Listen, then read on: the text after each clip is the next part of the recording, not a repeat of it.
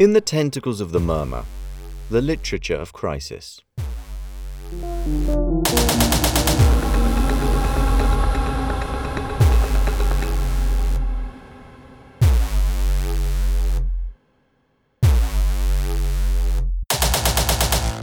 Fluidity, volatility, chaos, confusion, fragmentation, uncertainty, anxiety, crisis, polarization. These are often the words we use to describe the modern world, and though we sometimes find them inadequate, we instinctively feel that they represent feelings we have no other means of expressing. As I was wondering which single word best summed up our present, the word murmur sprang to mind. I'm not even sure I know what exactly it means in Czech. Perhaps this is why I like it so much. We might hear the word murmur as a kind of animalistic growl, an unarticulated dissatisfaction, or a manifestation of disapproval or frustration that we cannot put into words. A discontented hum has elbowed its way into the light of day and is influencing societies around the world, and no one knows what to do with it. Literature offers an unconventional antidote to insecurity, chaos, and confusion. It is one of the ways out of the maze. The act of writing creates a different mode of thinking and self expression. When we write or read, time slows down and we try to give our volatile, chaotic thoughts some shape or we try and keep up with the complex, diverse reflections of the author. What does our world look like from the perspective of contemporary literature? And how may we break free of the tentacles of the murmur?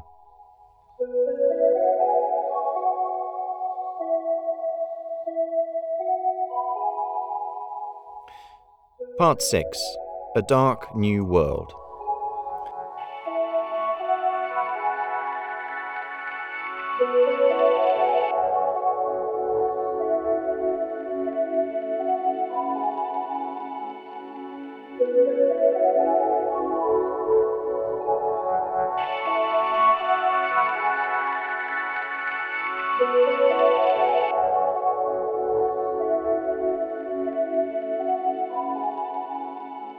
Are we living in an era obsessed with the idea of the end of the world, or is our culture merely soaking up a social atmosphere which is justifiably anxious that we are heading towards extinction? Many people today confess to the anxiety they feel face to face with the ongoing climate crisis. A term has now been coined for their psychological condition ecological grief. The constant stream of negative reports warning us about the worsening condition of the environment is causing people to feel threatened. Perhaps it is also because of this that today the vision of the extinction of human civilization seems increasingly realistic. Traditional literary themes such as the fear of death, anxiety about the disappearance of tribes and entire nations have been added to by the vision of the extinction of the entire human race.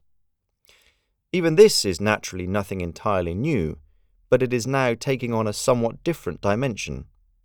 An important end of the world narrative was, of course, presented in the apocalyptic vision of the book of Revelation, the last book of the New Testament, or previously by the Old Testament tale of Sodom and Gomorrah, the cities of sin destroyed by the wrath of God. Later, extinction was represented in culture primarily in connection with epidemics of various diseases. We may recall, for example, the Decameron by Giovanni Boccaccio, in which the main characters flee from the plague in Florence. In the second half of the 20th century, we link the end of the world with nuclear war or catastrophe.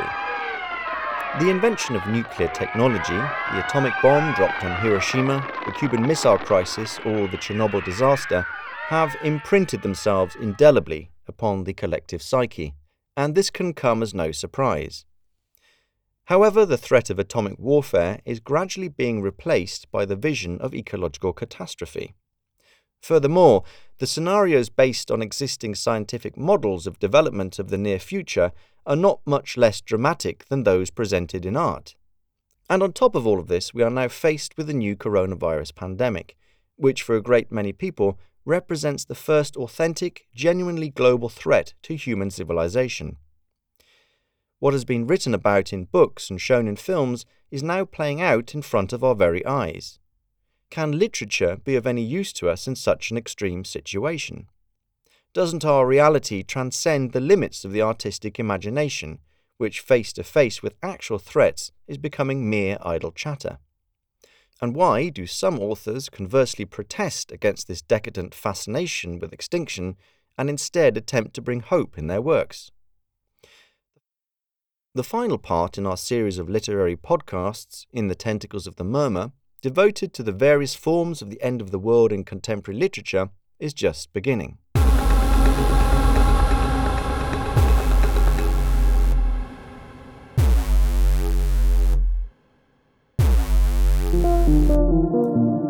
Cormac McCarthy's post apocalyptic novel, The Road, is probably the worst possible reading during quarantine. McCarthy's uncompromising description of a world devastated by an unspecified global catastrophe could take you to the brink of madness. It will teach you to contemplate a post apocalyptic world without any haze of romanticism, and in details that you would most rather quickly forget. It is as if the main plotline, in which a father wanders with his young son through a devastated American landscape, was not in itself sufficiently harrowing for the author.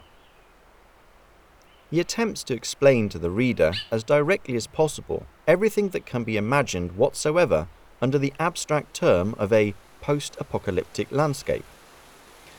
For Cormac McCarthy, the reason why human civilization collapsed is not important. It simply happened. He does not describe what caused the collapse, how the main characters responded to it, where they fled to, or what they were doing at the time. He pays no attention whatsoever the first few years after the catastrophe. We know only that some time at the beginning of the catastrophe, a son was born to two young parents, and that a few years later the boy's mother committed suicide. The vision of their family life in a world in which they could at any time be killed, raped, and eaten by gangs of marauding savages extinguished all her faith in a future with a happy end. She saw only calamitous scenarios, and it was only a matter of time before they were materialized. She chose death rather than a life in such appalling conditions, which would most probably end in a violent death anyway. None of them blames her for it, and the boy occasionally remarks that he wishes to be with his mother. You mean you wish that you were dead? asks his father. Yes, replies his son.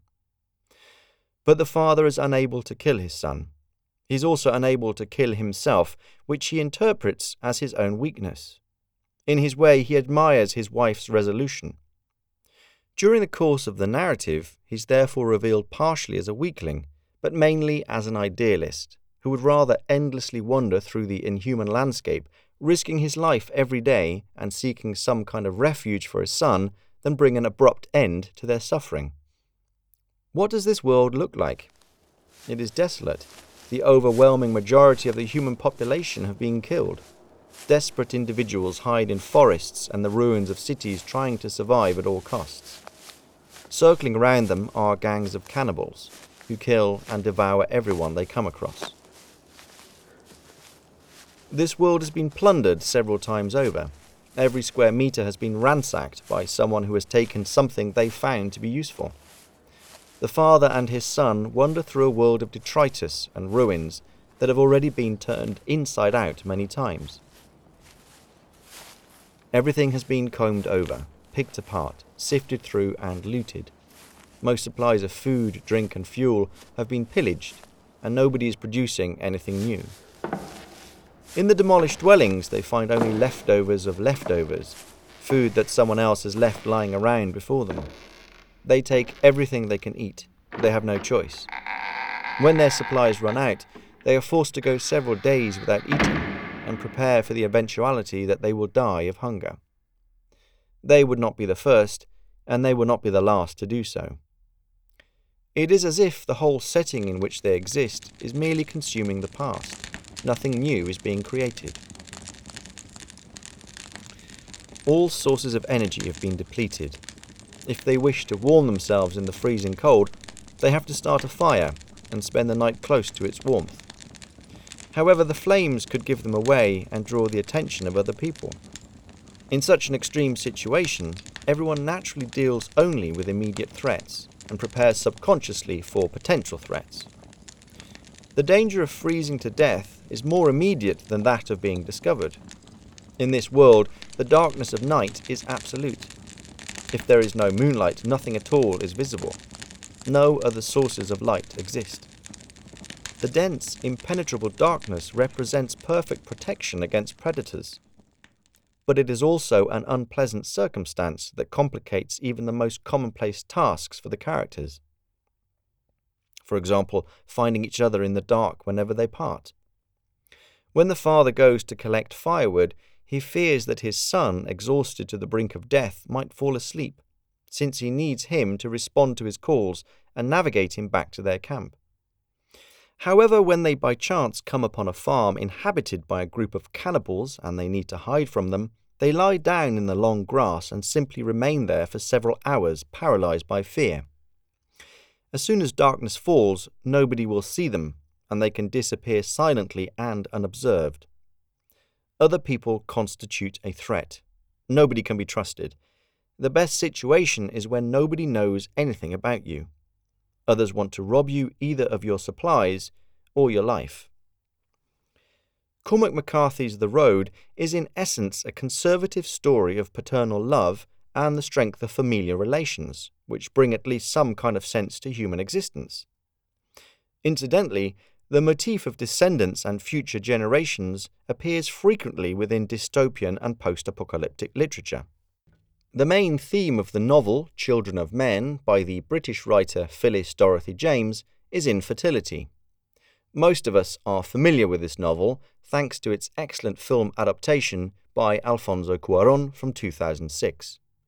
In it, humans have lost the ability to conceive children. The human race is thus gradually not only dying out, but is also in moral decay. If there are to be no future generations to build a world for, why should we pay any heed to others whatsoever? Fertility is naturally a key motif also for the novel The Handmaid's Tale by the Canadian writer Margaret Atwood, in which relationships between society, parents, and children take on further dimensions. In Cormac McCarthy's The Road, the father guides his son through a devastated world and teaches him how to survive. If he did not believe that he could survive, his life would lose all meaning.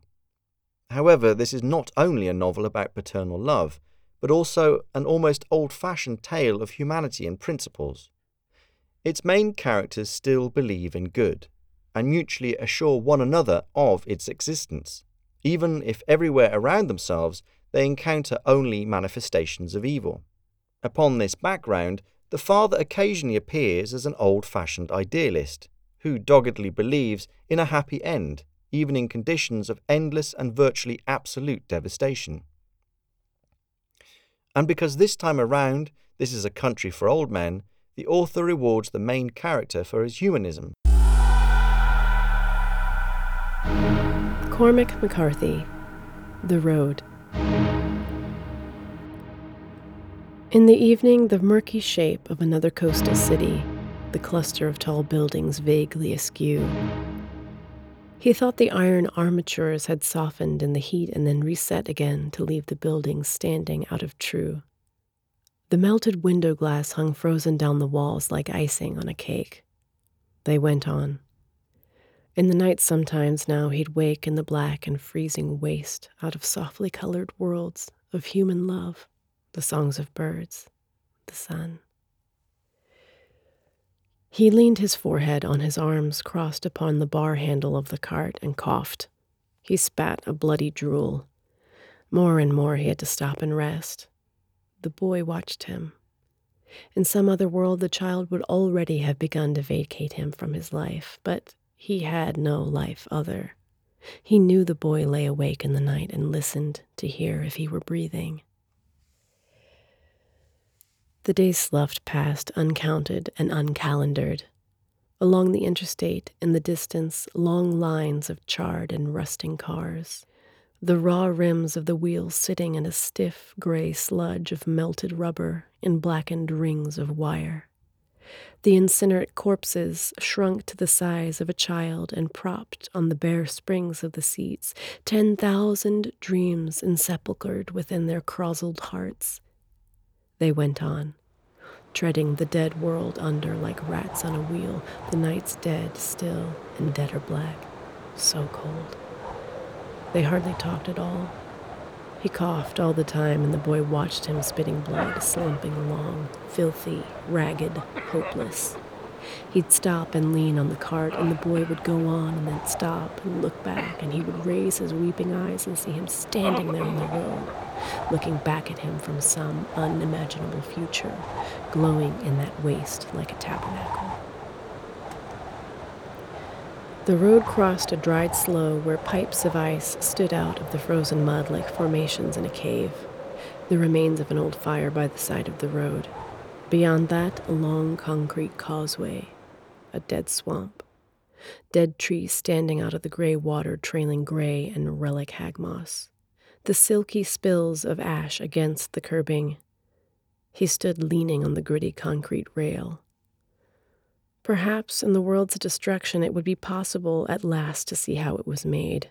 Oceans, mountains, the ponderous counter spectacle of things ceasing to be, the sweeping waste, hydro optic and coldly secular, the silence.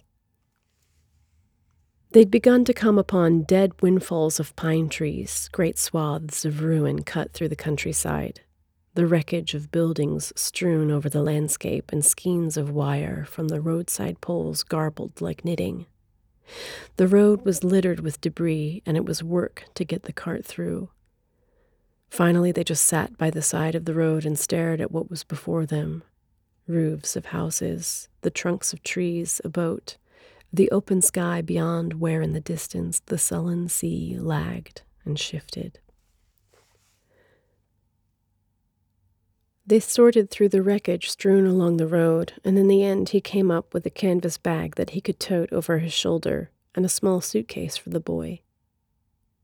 They packed their blankets and the tarp and what was left of the canned goods and set out again with their knapsacks and their bags, leaving the cart behind, clambering through the ruins. Slow going. He had to stop and rest. He sat in a roadside sofa, the cushions bloated in the damp, bent over, coughing. He pulled the blood-stained mask from his face and got up and rinsed it in the ditch and wrung it out and then just stood there in the road, his breath pluming white. Winter was already upon them. He turned and looked at the boy, standing with his suitcase like an orphan waiting for a bus.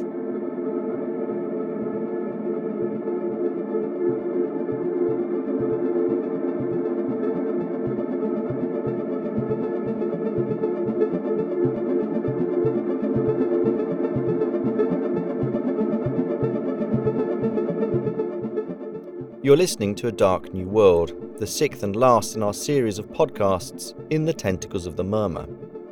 In the next section, we'll look at what an epidemic of blindness can do to society and individual human beings.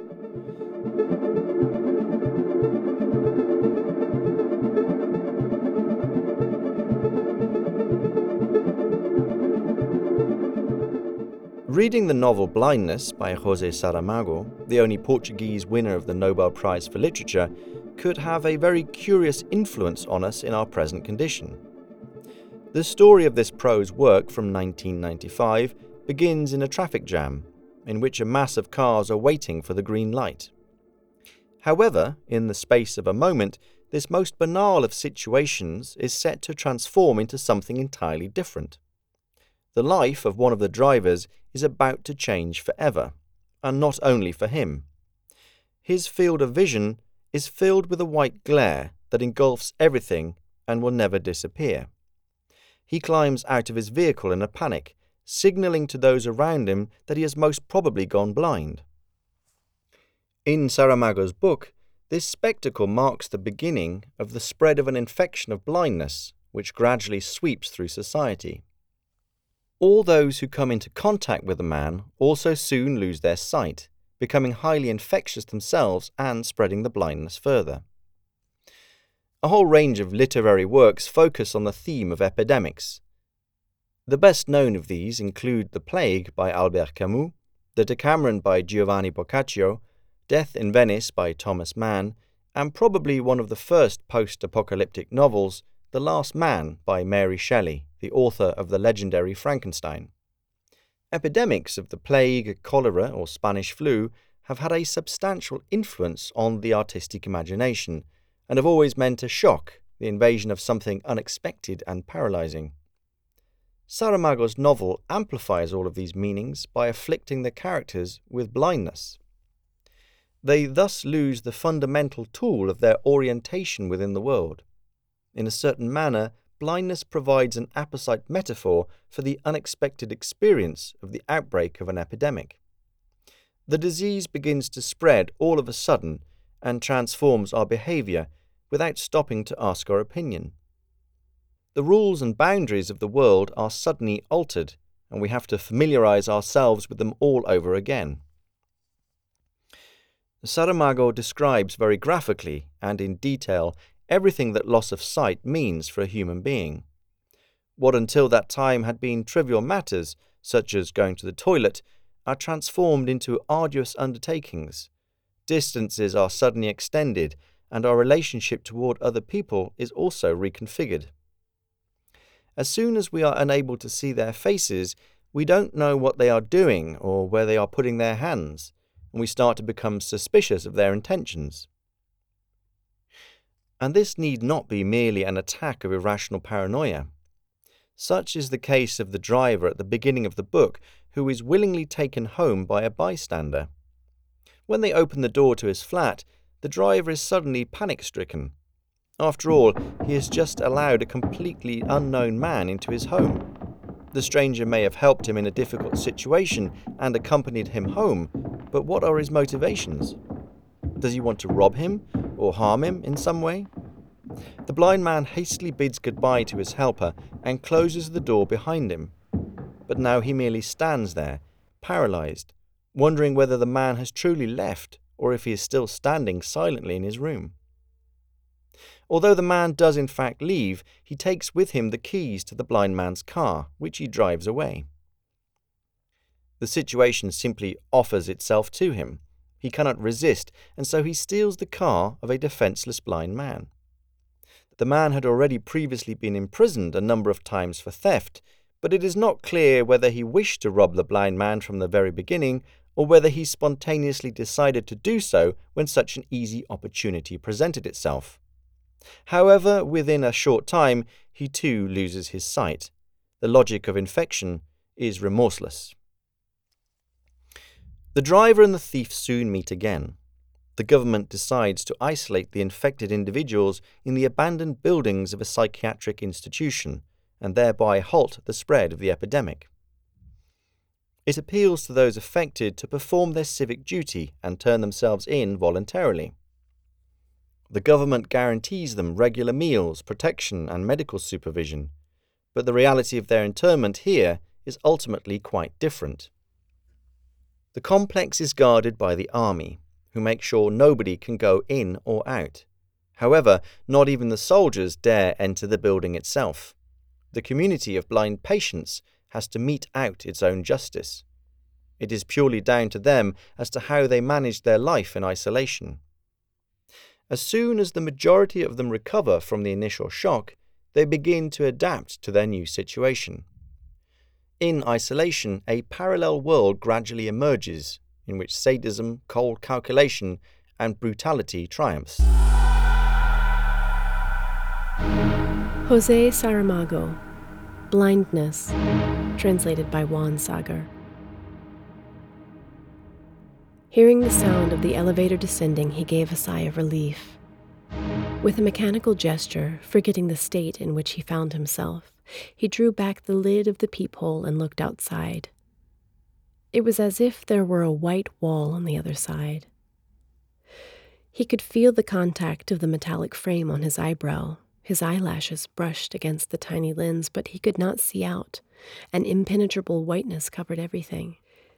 He knew he was in his own home. He recognized the smell, the atmosphere, the silence. He could make out the items of furniture and objects simply by touching them, lightly running his fingers over them, but at the same time, it was as if all of this were already dissolving into a kind of strange dimension, without direction or reference points, with neither north nor south, below nor above.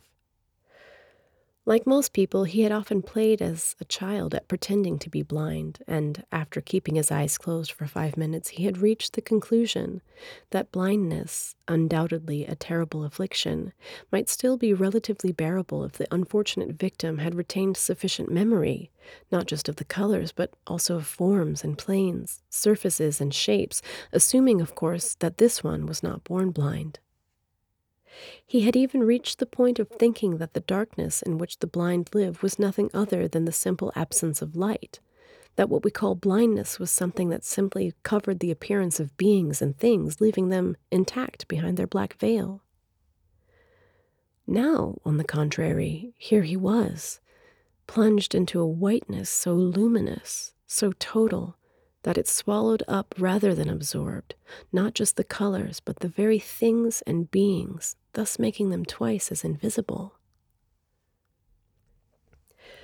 As he moved in the direction of the sitting room, despite the caution with which he advanced, running a hesitant hand along the wall and not anticipating any obstacles, he sent a vase of flowers crashing to the floor. He had forgotten about any such vase, or perhaps his wife had put it there when she left for work with the intention of later finding some more suitable place. He bent down to appraise the damage. The water had spread over the polished floor. He tried to gather up the flowers, never thinking of the broken glass. A long, sharp splinter pricked his finger, and at the pain, childish tears of helplessness sprang to his eyes, blind with whiteness in the middle of his flat, which was turning dark as evening fell. Still clutching the flowers and feeling the blood running down, he twisted round to get the handkerchief from his pocket and wrapped it round his finger as best he could. Then, fumbling, stumbling, skirting the furniture, treading warily so as not to trip on the rugs, he reached the sofa where he and his wife watched television. He sat down, rested the flowers on his lap, and, with the utmost care, unrolled the handkerchief. The blood, sticky to the touch, worried him. He thought it must be because he could not see it. His blood had turned into a viscous substance without color, into something rather alien which nevertheless belonged to him, but like a self inflicted threat directed at himself. Very slowly, gently probing with his good hand, he tried to locate the splinter of glass, as sharp as a tiny dagger, and by bringing the nails of his thumb and forefinger together, he managed to extract all of it. He wrapped the handkerchief round the injured finger once more, this time tightly to stop the bleeding, and weak and exhausted, he leaned back on the sofa.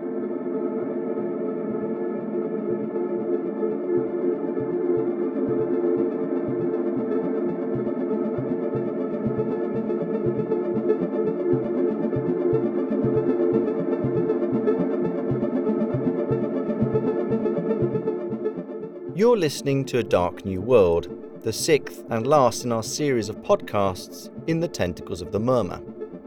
In the next section, we'll take a look at what the threat from outer space might look like and what purposes cosmic sociology might serve.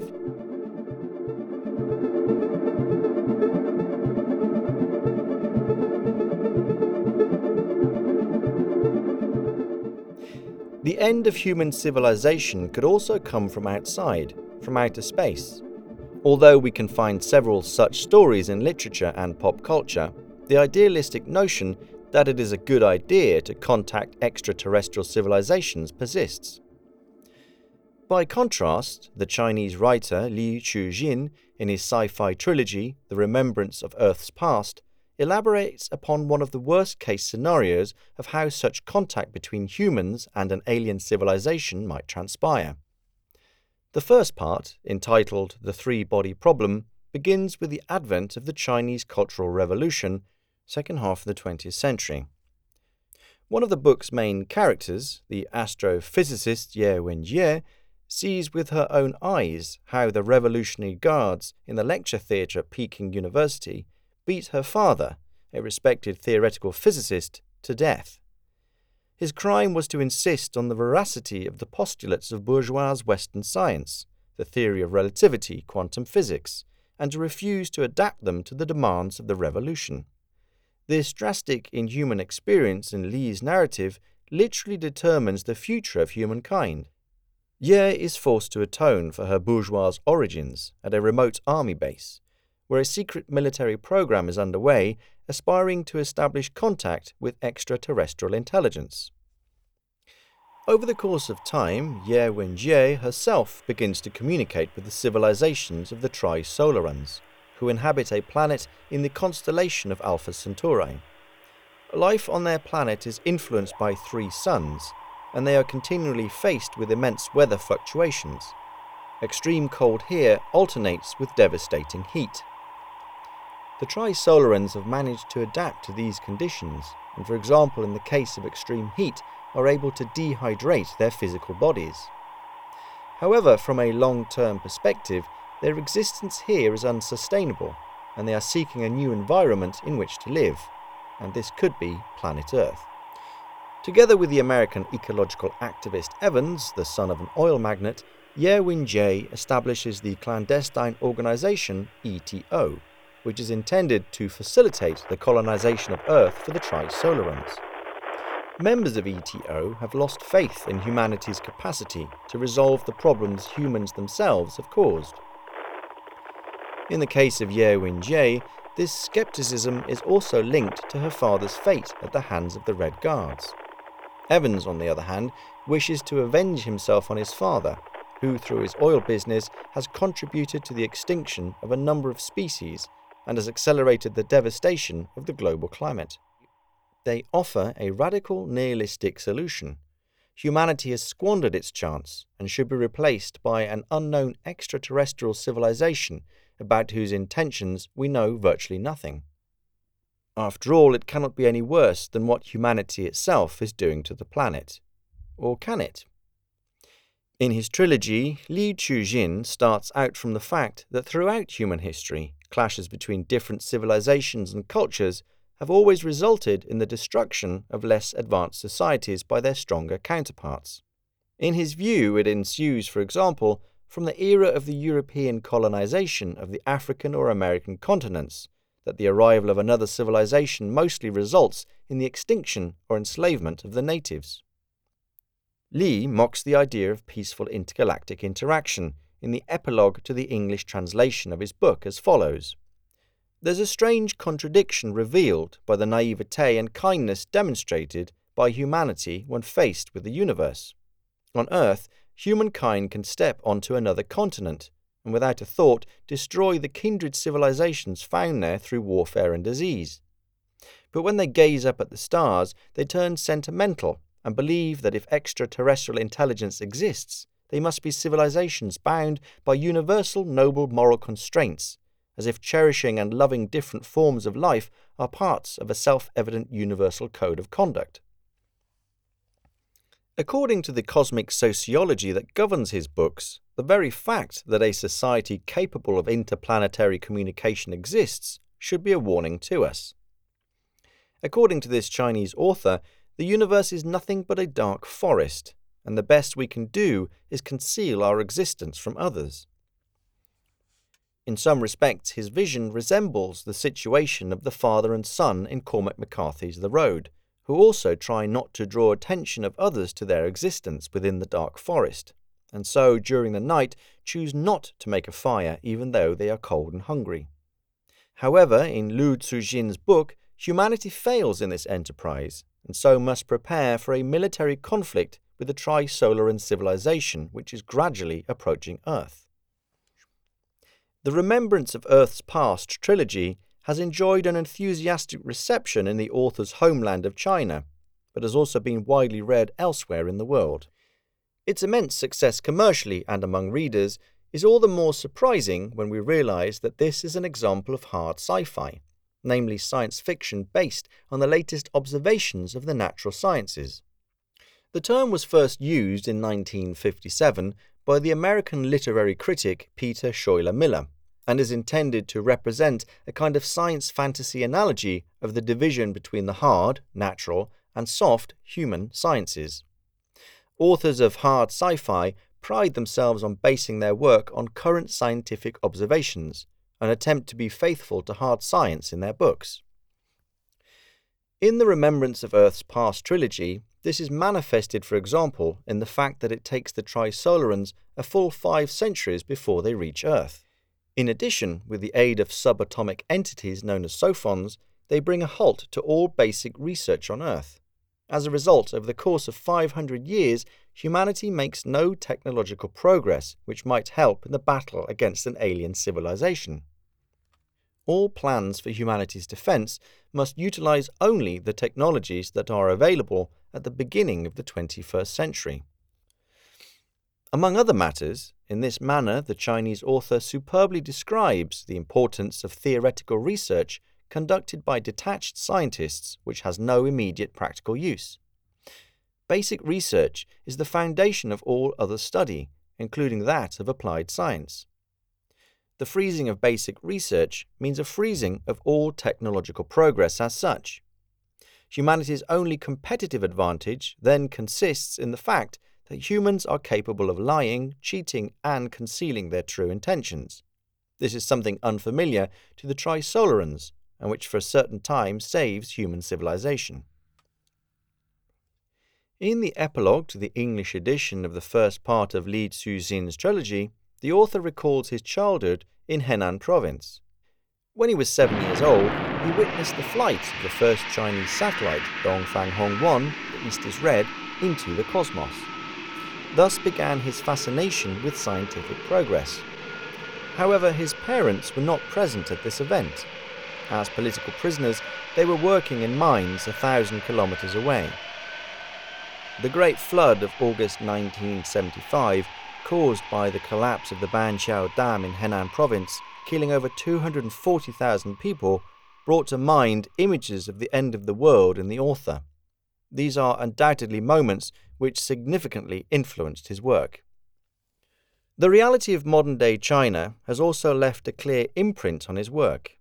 Within the course of a few years, its economy accelerated to an incredible degree, and today it is one of the wealthiest countries in the world.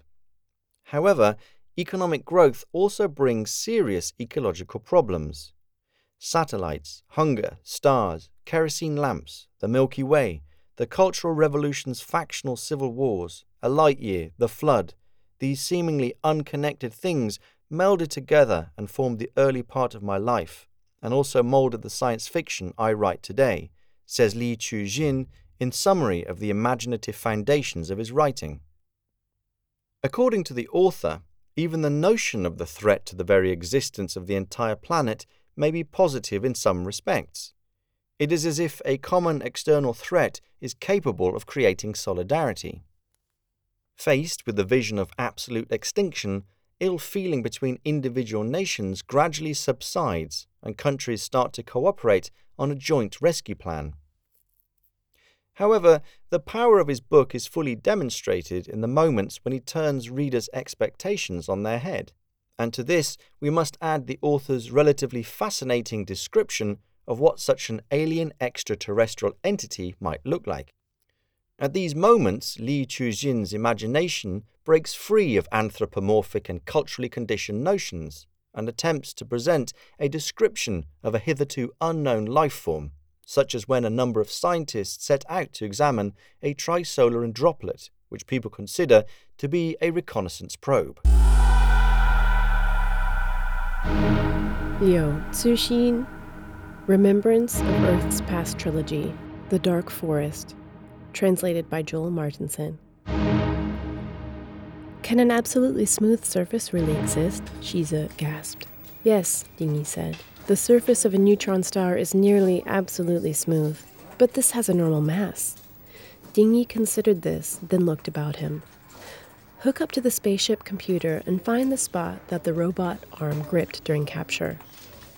This was accomplished remotely by a fleet surveillance officer The Mantis computer projected thin red laser beams to mark the position on the droplet surface that had been gripped by the steel claw.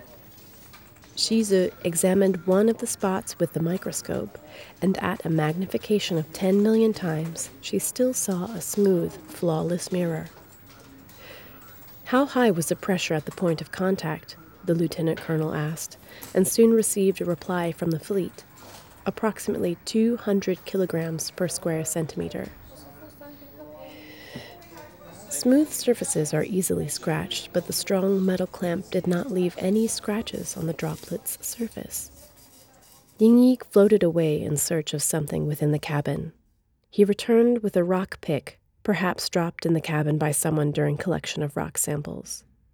Before anyone could stop him, he slammed it forcefully into the mirror surface. There was a clang, crisp and melodious, like the pick had smashed into jade paved ground. The sound traveled through his body, but the other three didn't hear it because of the vacuum. With the handle of the pick, he pointed out the spot he had struck, and Xizi examined it with the microscope. At 10 million times magnification, it was still a smooth mirror. Yi tossed the pick aside dejectedly and looked away from the droplet, deep in thought.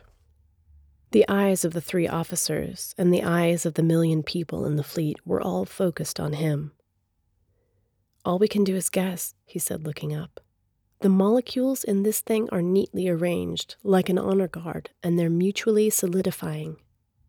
Do you know how solid it is? It's as if the molecules are nailed into place. Even their own vibrations are gone. That's why it's at absolute zero, Xizi said. She and the other two officers understood what Ding Yi was getting at. At normal densities of matter, the separation between atomic nuclei is quite large. It would be no easier to fix them all in place than it would be to join the sun to the eight planets with rods to form a stationary truss. What force would allow that? There's only one option strong interaction. Through his visor, it was obvious that Ding Yi's forehead was covered in sweat.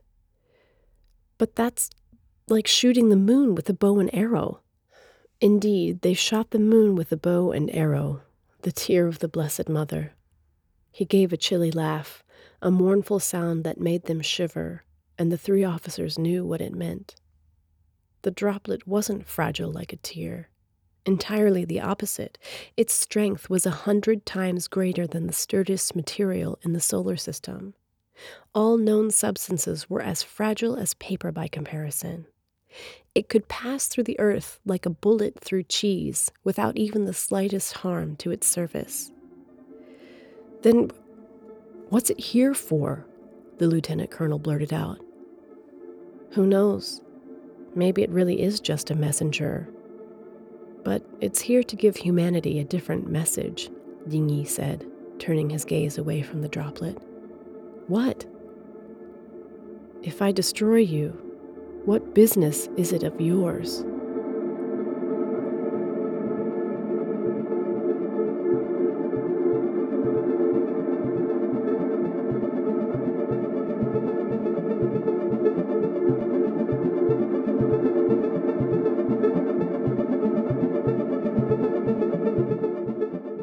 Although Li Cixin mentions classics of the science fiction genre, such as the work of Arthur C. Clarke or Isaac Asimov as his literary influences, among his favourite writers he also names George Orwell, an author who could hardly be considered to base his prose works on strict scientific observations.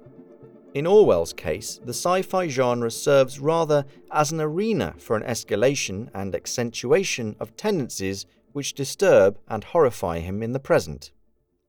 It is perhaps precisely from Orwell that Li Cixin learned that science fiction, by creating new hypothetical worlds, has the capacity also to criticize the present and highlight its deformations. In addition to its spectacular, overwhelming science fantasy images of cosmic processes or radical transformations in the microstructure of matter, the power of his Remembrance of Earth's Past trilogy also lies in what it indirectly says about today's world.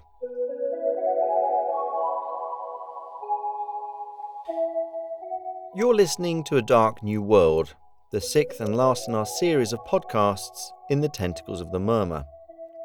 In the next section, we'll look at a world where nothing is what it seems the world of the novels of Jeff Vandermeer.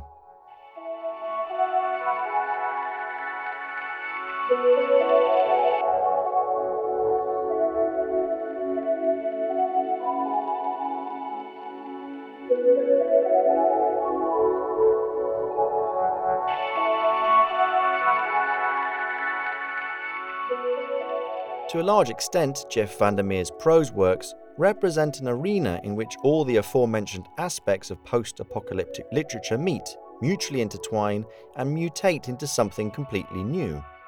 It is not for nothing that Vandermeer, together with China Miéville, for example, is linked with the new weird literary genre, which attempts to transgress the boundaries between science fiction, fantasy, and so called high literature. If anyone generally mediates contact between readers and a new, unsuspected, and thoroughly weird world, then it is Vandermeer. In his work, the extinction of human civilization can also take on new and unexpected dimensions. To date, he has been most acclaimed for his dark science fantasy trilogy entitled Southern Reach, the three parts of which were published in quick succession in 2014. At the time, the American literary critical response was that van der Meer had invented a new Netflix influenced strategy of book publishing. Four years later, a film adaptation was also released in cinemas, starring Natalie Portman in the main role. The film bore the same name as the first part of van der Meer's trilogy, Annihilation. In the middle of the United States, a territory spanning several kilometers suddenly appears, known as Area X, in which strange things occur. It may remind us a little of the zone in Andrei Tarkovsky's Stalker. Area X is also governed by mysterious laws, which do not entirely correspond with human experience. However, in contrast with Tarkovsky's work, here a kind of autonomy of nature predominates, if it is possible to speak about nature whatsoever. It is as if some new life form has arrived, which is absorbing information from all that lives here and is then reproducing this information, multiplying, mutating, and transforming it. It encodes this information into all organic and non organic forms of life, which then operate within this territory and create new alternative life forms. The fictional world of Southern Reach is full of beings, objects, and organisms which exist somewhere on the boundary between fauna, flora, humanity, and an unfamiliar form of life. At the beginning of the first part, we find ourselves together with the narrator on a kind of semi military, semi scientific expedition to Area X. The narrator's main motivation is to investigate the locations where her husband had been on his last mission. He returned from it an utterly exhausted and traumatized wreck. She wishes to find out what horrors he experienced that completely transformed him and led him to absolute psychological and physical destruction. The narrator gradually unravels his story, and it is not a pleasant sight. In Area X, she comes upon fragments of former soldiers imprisoned in repulsive, viscous nets made out of animal tissue she encounters deformed animals with unpredictable qualities and behavior. She experiences auditory hallucinations with a life of their own and curious fungiform beings with similarities to humans. In short, this is, in all aspects, a forbidding and abhorrent place, which at the same time is somehow absorbing genetic information from everything that appears within it. Not only this, but also through its power, it intrudes into the identity of everything with which it comes into contact. Many thinkers of the past would have referred to a place where objects lose their form and essence as a genuine hell, the realm of evil. And the world of Vandermeer's Southern Reach truly resembles a domain of madness, in which all entities of all kinds continually act upon and mutually transform one another.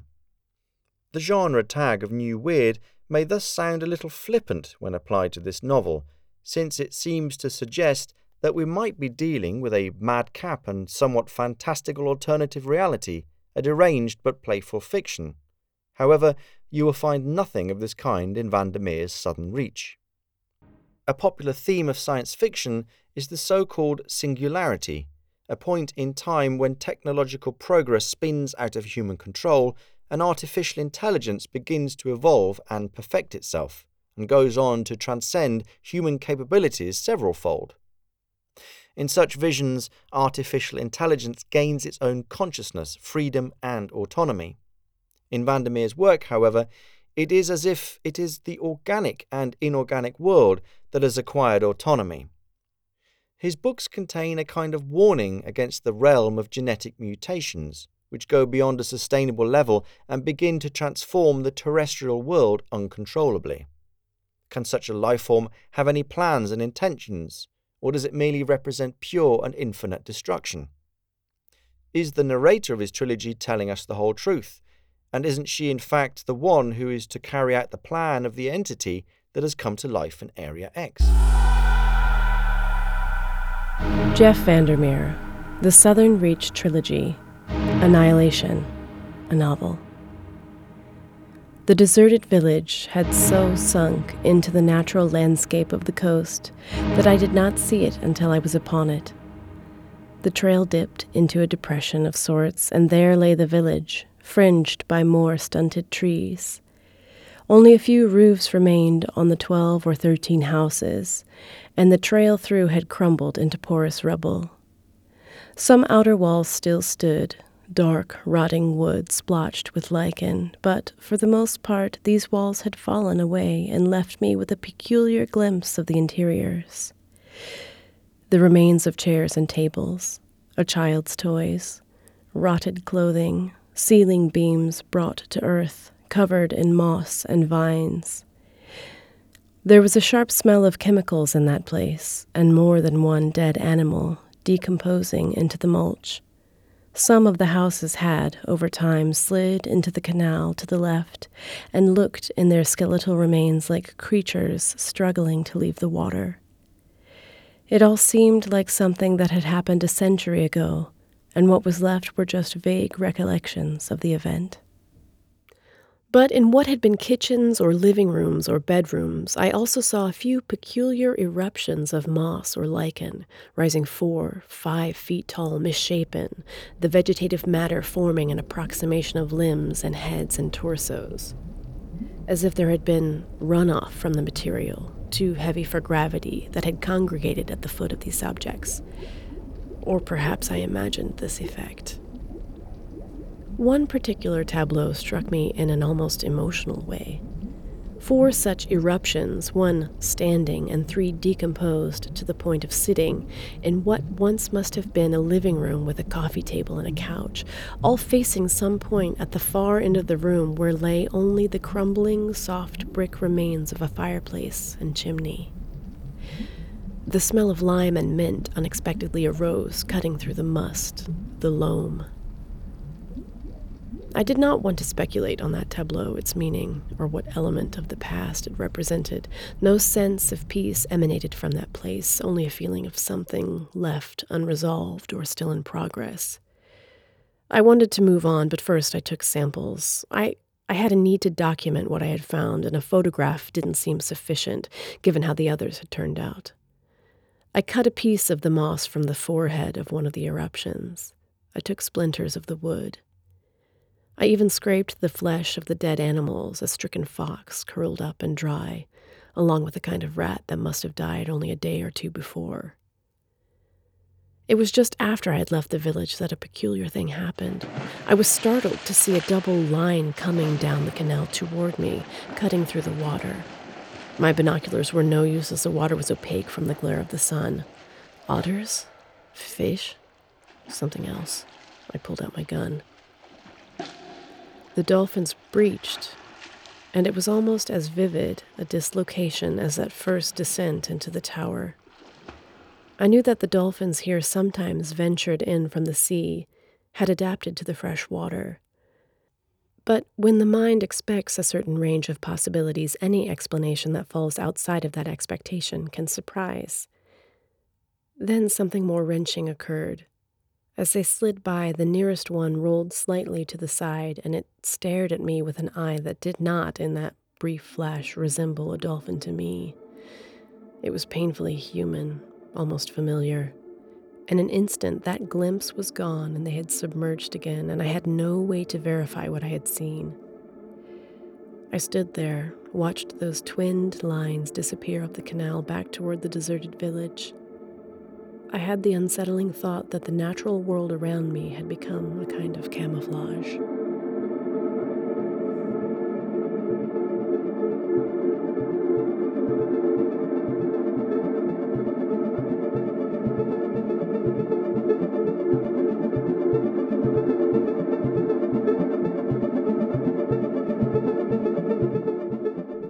The Southern Reach trilogy, at least in part, refers to the classic models of science fiction, in his novel Borne, Jeff Vandermeer completely unleashes his imagination. In Southern Reach, the author built up a chilling atmosphere and brought the reader into contact with radically different forms of life. Nonetheless, in some respects, he was still dealing with a faintly familiar world. A group of scientists enters a mysterious unknown space and attempts to describe and understand it somehow. By contrast, in Borne, these classic attributes of science fiction are absent. It rather resembles a kind of living nightmare from which we have no chance of waking up.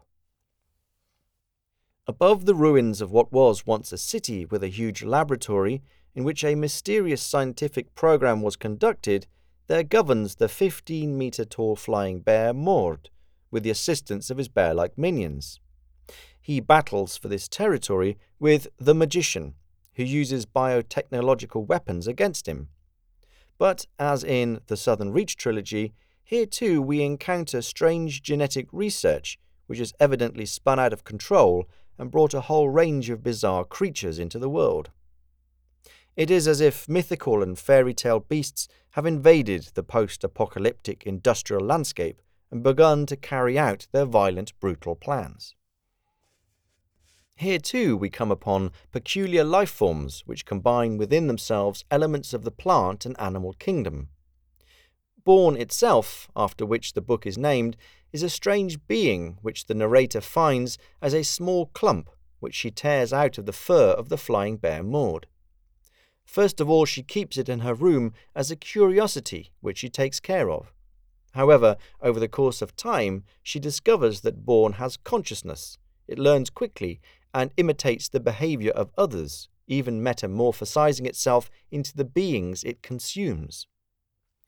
In many aspects, this book follows on from the post apocalyptic ascetic and is full of abandoned ruins and savage, exhausted humans constantly battling for their bare existence. At the same time, we also find in it elements of ecological sci fi, because the novel is set in a world in the wake of an unspecified natural disaster, which was most probably caused by research in the local laboratory. However, in this story, we also find bizarre fairy tale poetics, in which cute and furry bears are transformed into brutal killing machines, against whom the magician battles with the aid of biotechnology. Vandermeer's method in this book is not far from the surrealist approach to the unconscious.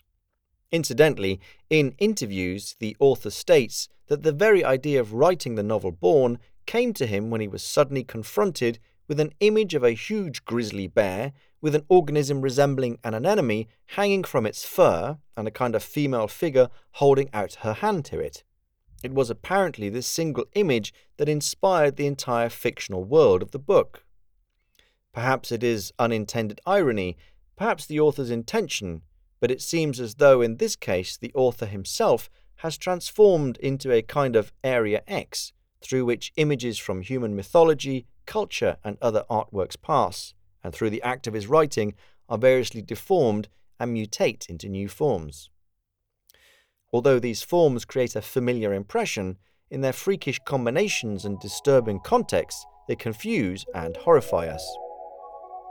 The collapse of our civilization may also take such a form, at least in the new strange novels of Jeff VanderMeer.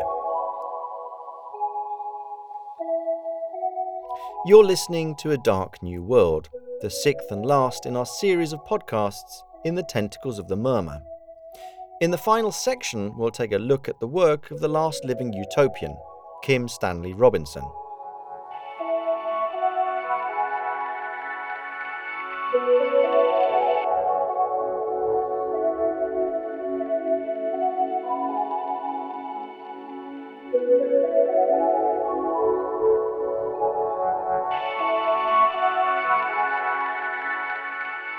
in our contemporary culture we can find a whole range of scenarios of the end of the world and of human civilization, it is still possible to find incorrigible utopians among artists. Contemporary literature is no exception, even if the American science fiction author Kim Stanley Robinson is in many respects unique. Although in his works he starts out from the most pessimistic scientific estimates of future climate development, his novels, almost on principle, never end in a masochistic description of decline and destruction. He does not cast doubt upon the existence of the climate crisis, which he has been writing about since the late 1990s. He has no illusions that humanity will begin to take this threat seriously, but in his novels he nevertheless presents a world that has survived gigantic ecological catastrophes, and always attempts to show that even in times such as these, there will still be hope for change. This is the case, for example, in his novel New York 2140.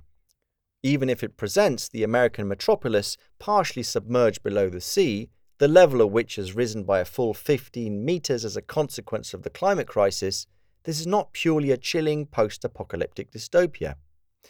The inhabitants of New York have adapted to the new conditions, moving around the city in high speed boats and hovercrafts, and crossing over high bridges between individual buildings, which in places form something akin to boulevards floating above the flooded streets. Artists, squatters, jailbirds, and drug dealers inhabit the areas below sea level and create the conditions for future gentrification. Life goes on as if nothing of fundamental significance had happened, and the financial elites again contemplate how to turn the current situation to their advantage. In the book, Kim Stanley Robinson describes in detail how the landscape of New York is transformed following the climate catastrophe. On an imaginary map of the city, he sketches out those parts that will be permanently flooded, the parts that will be hit by the ebb and flow, and those areas where the sea level will never reach. Although in New York 2140 we find ourselves in a world that has suffered an immense climate crisis, the novel primarily concerns a critique of contemporary global capitalism. The actual frustration we feel upon reading it is not caused by the fact that we will genuinely be hit by a climate catastrophe in a hundred years' time, but rather that this fictional world is still controlled by the same political system as it is today.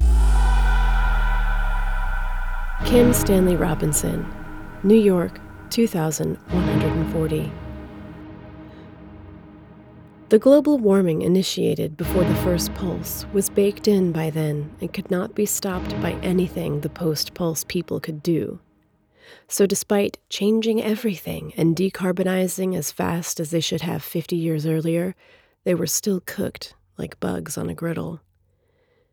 Even tossing a few billion tons of sulfur dioxide in the atmosphere to mimic a volcanic eruption and thus deflect a fair bit of sunlight depressing temperatures for a decade or two, which they did in the 2060s to great fanfare and or gnashing of teeth, was not enough to halt the warming because the relevant heat was already deep in the oceans, and it wasn't going anywhere anytime soon.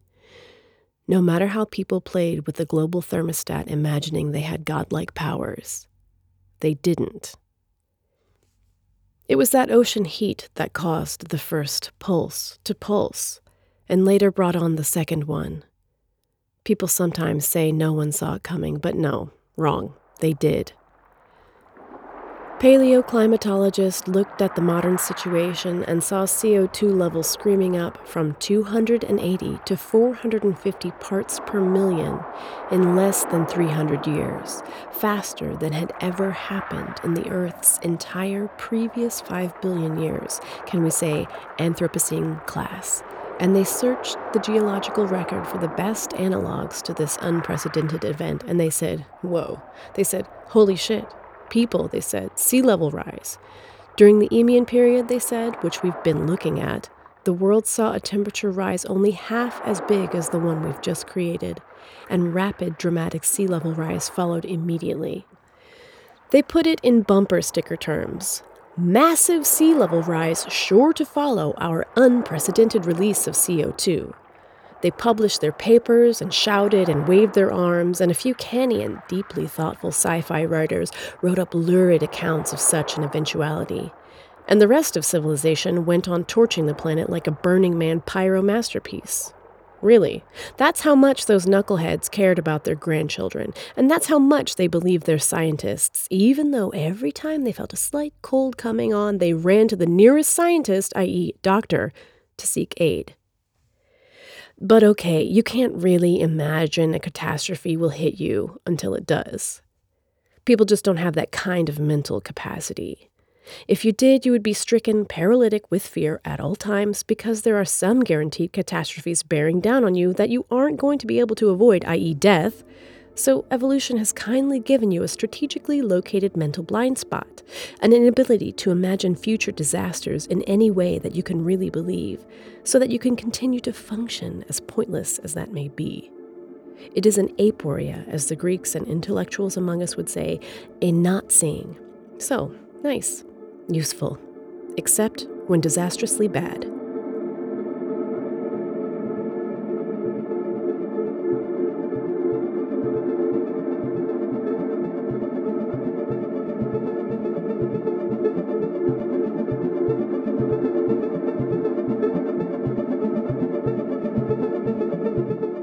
Like the Chinese author Li Cixin, Kim Stanley Robinson writes hard science fiction.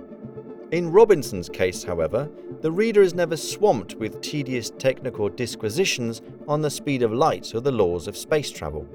This knowledge forms the framework of his stories, which he never goes beyond. However, his main theme is not the universe or technology, but above all the future of humankind. Climate change has appeared as a cyclical theme in his books since 1992, with the publication of Red Mars. This was the first part of his Mars trilogy, through which he gained recognition as an author and won the Nebula and Hugo Awards, the most prestigious prizes in the genre of science fiction and fantasy.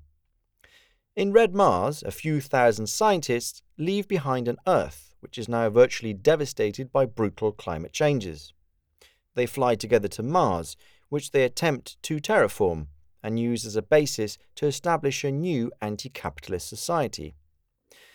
However, the author most certainly does not wish to mollify the reader with the notion that as soon as we destroy the Earth, we can simply leave and settle elsewhere. He describes in detail the complex process of remoulding the inhospitable Mars into an environment that can support life. However, in his book, he is interested primarily in the question as to what a social system built upon solidarity, cooperation, and the most democratic possible manner of decision making might look like. He bases his theories upon the functioning of the Mondragon Corporation of Workers' Cooperatives in the Basque Country, or experiences from the autonomous territory of Kerala in southwestern India. Robinson also highlights the irrationality of notions of escaping the devastated planet Earth in his novel Aurora. In this, he focuses on what would have to happen for us to launch a cosmic ship into the universe, which would be capable of establishing life outside of our solar system. The generation spaceship Aurora has been preparing for this mission for several decades. It gathers materials, chemical compounds, and other items necessary for the crew to survive for 160 years, and to be equipped with everything necessary to start life on the planet Tau Ceti. During the course of a long and exhausting journey, the crew have to deal with a whole range of problems that could hypothetically affect such a voyage. In its result, the novel implies that such an arduous mission is not a good idea and will probably not be a good idea also in the next few centuries. Similarly, as in his prose work 2312, the author indirectly suggests that the dream of a new life outside of our solar system is so far nothing but idle and wishful thinking. However, if the solar system is our only home, and the notion of life outside it is unrealistic, our own earthly ecosystem remains all that we have. If the solar system constitutes the outermost limit of our existence, and the Earth is the only place with suitable conditions for our life in the next few centuries, then our present economic system, based on constant growth and endless acceleration of demand, has disastrous consequences for us. If we wish to do something about the natural catastrophe that is inexorably approaching us, then according to Robinson, we must reject capitalism and attempt to establish a just and sustainable coexistence between the biosphere and human civilization. With a certain degree of hyperbole, Adam Rogers refers to 1992 as the crossroads of science fiction. It was the year in which Robinson published Red Mars, and at the same time Neal Stephenson published his cyberpunk Bible, Snow Crash it is difficult to find two greater opposites. The world of cyberpunk follows on from the noir aesthetic, presenting a dark vision of a world in which multinational corporations have completely devoured all around them, and the novel's chief characters have to fight their way through the impersonal jungle of the big city and get the virtual chaos of ones and zeros under control. Cyberpunk was an aberration, says Robinson disparagingly. It was defeatist, or non political, or collaborationist, like Noir. So I hated them, and they hated me. He explains his antagonistic relationship toward authors such as William Gibson or Bruce Sterling. However, it is typical of Robinson that what he most objected to about cyberpunk was its obsession with dystopia, decline, and ruin. The dystopian cliche of our times is just too easy. It no longer says, don't go this way, but rather, this is the only way, no matter what you do, so don't try to fight it.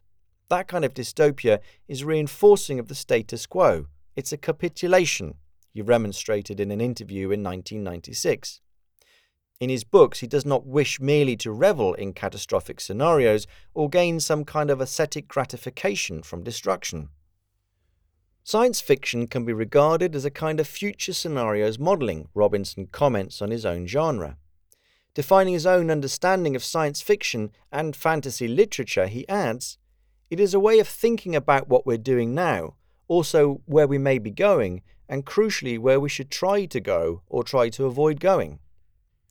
In his view, science fiction presents possible future scenarios, the contemplation of which could help present day society to better understand how it should behave. According to Robinson, it is the task of a science fiction writer to become a representative of an as yet unborn humanity which will inherit our planet after us. The writer should speak to the people of the present and draw their attention to the fact that the people of the future must also have their say in history. One of the greatest problems of our present social order, in his view, is the fact that it pays no regard to the future and lives at its expense in order to preserve the currently existing irrational lifestyle. Fucking Iain Banks died, and Ursula died, and I'm like the last utopian, raged the always distinguished and measured Kim Stanley Robinson in a discussion with a journalist from the American portal Wired.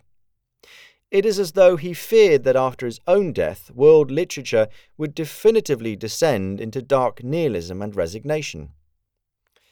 Even among today's theoreticians, writers, and critics, reflections that fiction is losing its meaning in our present situation occasionally appear, since reality is wilder than human imagination.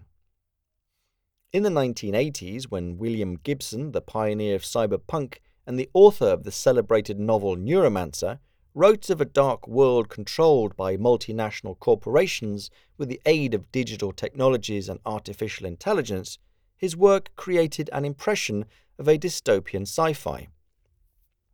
However, today, Gibson is slowly shifting away from the pigeonhole of science fiction and is finding a place among authors dealing with social criticism. In a certain manner, reality has truly caught up with his imagination. Today, we are actually living in his novels. However, does this development speak out against Gibson's favour, or rather in his favour?